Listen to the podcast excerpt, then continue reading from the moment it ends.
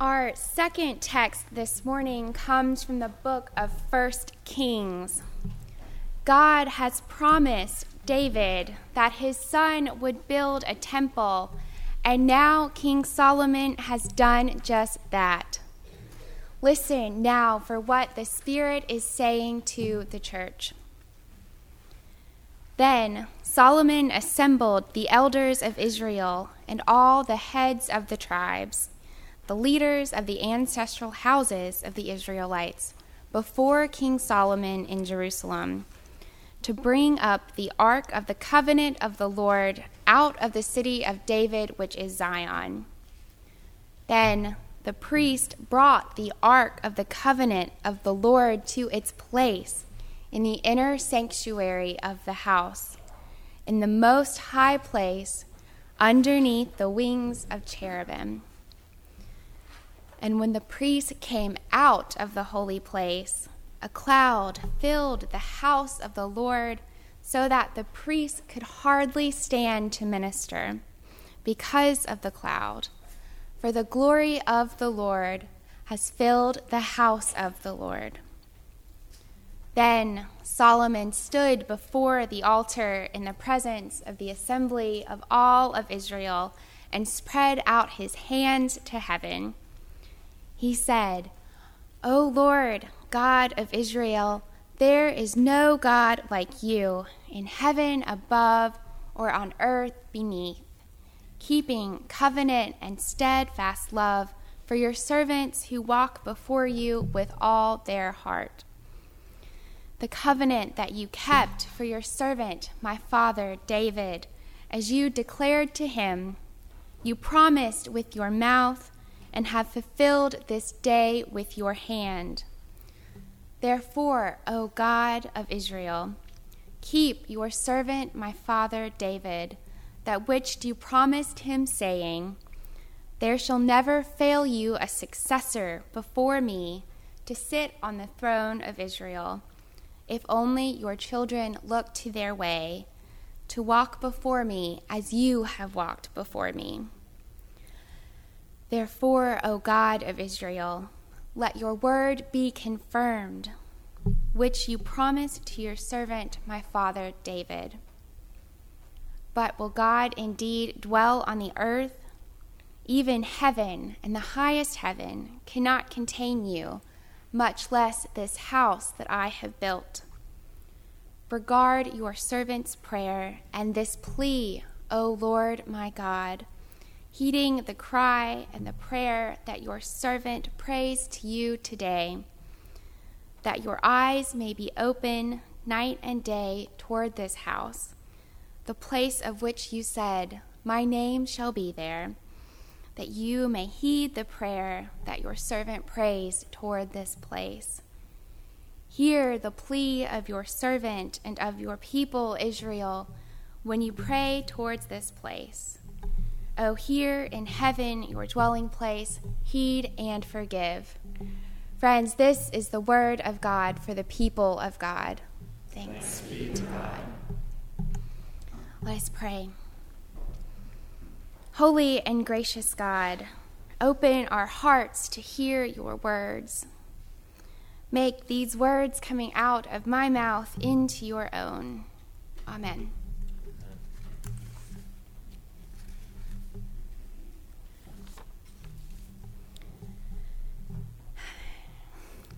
The journey to get here has been long for me and for you. For you, you've had excellent co pastors, and you've celebrated a joyous retirement. You've prayed, you've listened, you've assembled an APNC who met with the COM, wrote a MIF, prayed some more, and heard the word discern so many times they wondered if it still has any meaning. Your APNC interviewed and interviewed. They listened and listened until they discerned a call.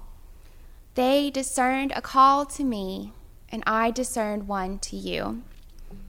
With God's guidance, I feel as though I've spent most of my life preparing to be here for you, all that time I spent being shaped by my home church in Morganton, North Carolina, by youth councils, by campus ministries, discerning a call to seminary, and suffering through and surviving Hebrew and Greek, studying for ordination exams, being examined by the scary presbytery, have all been leading me here now, here for this.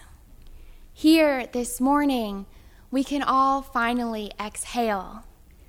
We're here, and we're settling into our new rhythm together. For generations, the Israelites were wandering and living in a state of disarray.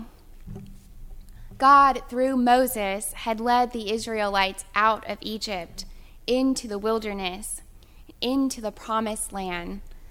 But even the promised land didn't feel like home to them. With each move they made, they wondered will God be there too? For generations, the people fought strange people who occupied their lands. For generations, they marched through a long history, beginning with their cries in Egypt, where they were led through the wilderness with murmuring and anticipation of what comes next. When they finally arrived in the promised land, they found governing themselves to be harder than they thought. And so they asked God for a king. God gave them Saul and then David and now Solomon. Being God's people was hard, but when Solomon built this temple, it seemed as though the Israelites could finally exhale. The Israelites were wanderers no more, and they th- settled in to their new life in King Solomon's dedication to the temple, which was our text this morning, he knows just how to commemorate such a joyous occasion. Solomon brings the treasured Ark of the Covenant, the very thing that has been God's presence to the world, into the temple. When the Ark of the Covenant is brought in and set down, clouds come rolling in from nowhere and the people stirred in confusion. It quickly becomes so foggy in there that the priests could hardly do their job because it was so cloudy. These clouds that came rolling in were God's glory filling the temple, God's very presence here on earth. And seeing the temple so full of God's glory, Solomon marches up the steps to the Lord's altar before all the assembled elders, all the tribal leaders, and all of the chiefs. With a big smile on his face, Solomon spreads his arms and he looks up to the sky and he prays. He praises God. He praises God who guided the Israelites, God who parted the Red Sea, God who provided the manna, God who makes covenants, God who keeps these covenants. Listen, God, listen and forgive from your heavenly dwelling place when the people of Israel pray towards this place, towards this temple. Solomon rejoices and offers praise to God who shows up, to God who fulfilled the covenant made with David in Solomon building the house with God's name on it. Exhale. I first remember learning about this temple when I was, I think, eight years old in a basement Sunday school class at First Presbyterian Church in Morganton. My Sunday school teachers had us build a model of the temple with sugar cubes and gold foil we spent what seemed like weeks working on this very detailed and this very pristine model of the temple. For weeks, as I kept seeing this masterpiece grow, I thought we were building it for God to be in, like God's house. Now, I didn't know a whole lot about God when I was eight, but I knew that God was big. And God was definitely way too big to fit in a two by two sugar cube model of the temple. What I didn't think about when I was eight, looking at this immaculate sugar cube temple, this representation was how it made the Israelites feel, was how the temple settled them, and how the temple reminded them of their story of God acting in their lives. See, in Solomon's prayer, he exclaims that even the highest heavens cannot contain God, much less this house that I have built. Can God be contained in a temple or in a church? No. The Spirit filled the temple, but even Solomon knew that the earthly place could not contain God because God is grander than a temple built by humans. And God moves with us as we move in and out of places like this. The temple, built by slave hands and overseen by King Solomon, wasn't to house God, but it was to remind the people that God was indeed there on earth. God dwells on earth as in heaven. Some might say that these walls, that in these walls, they're reminded of God's presence in the world.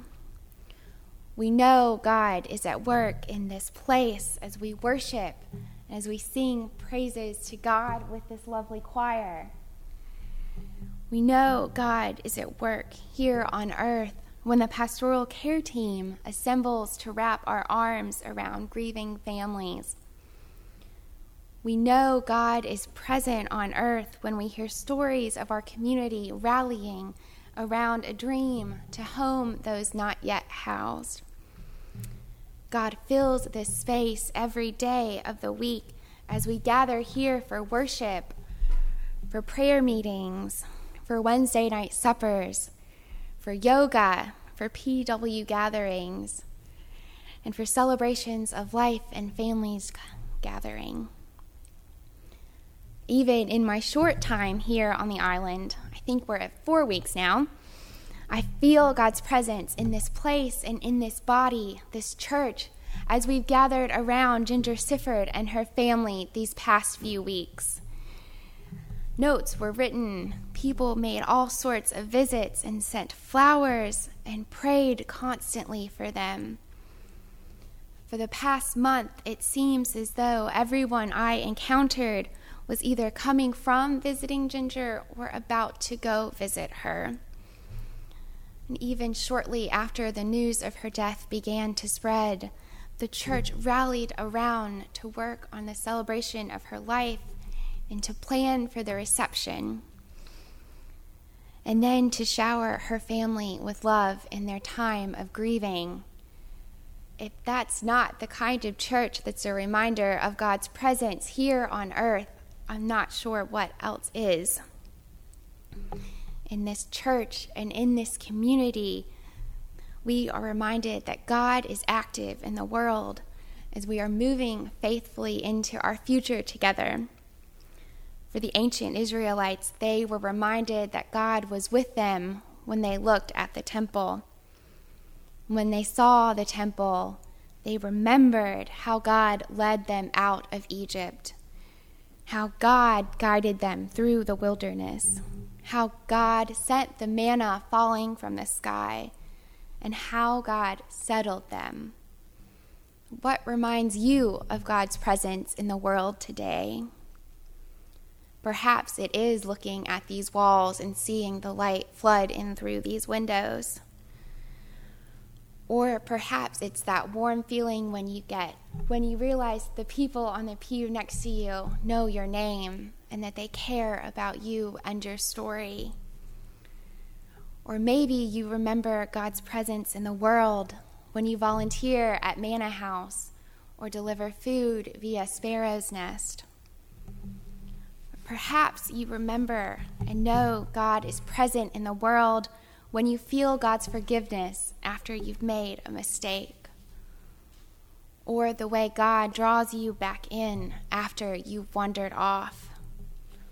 Or maybe it's the way God comforts us when we grieve, or the way God sings praises with us when we celebrate.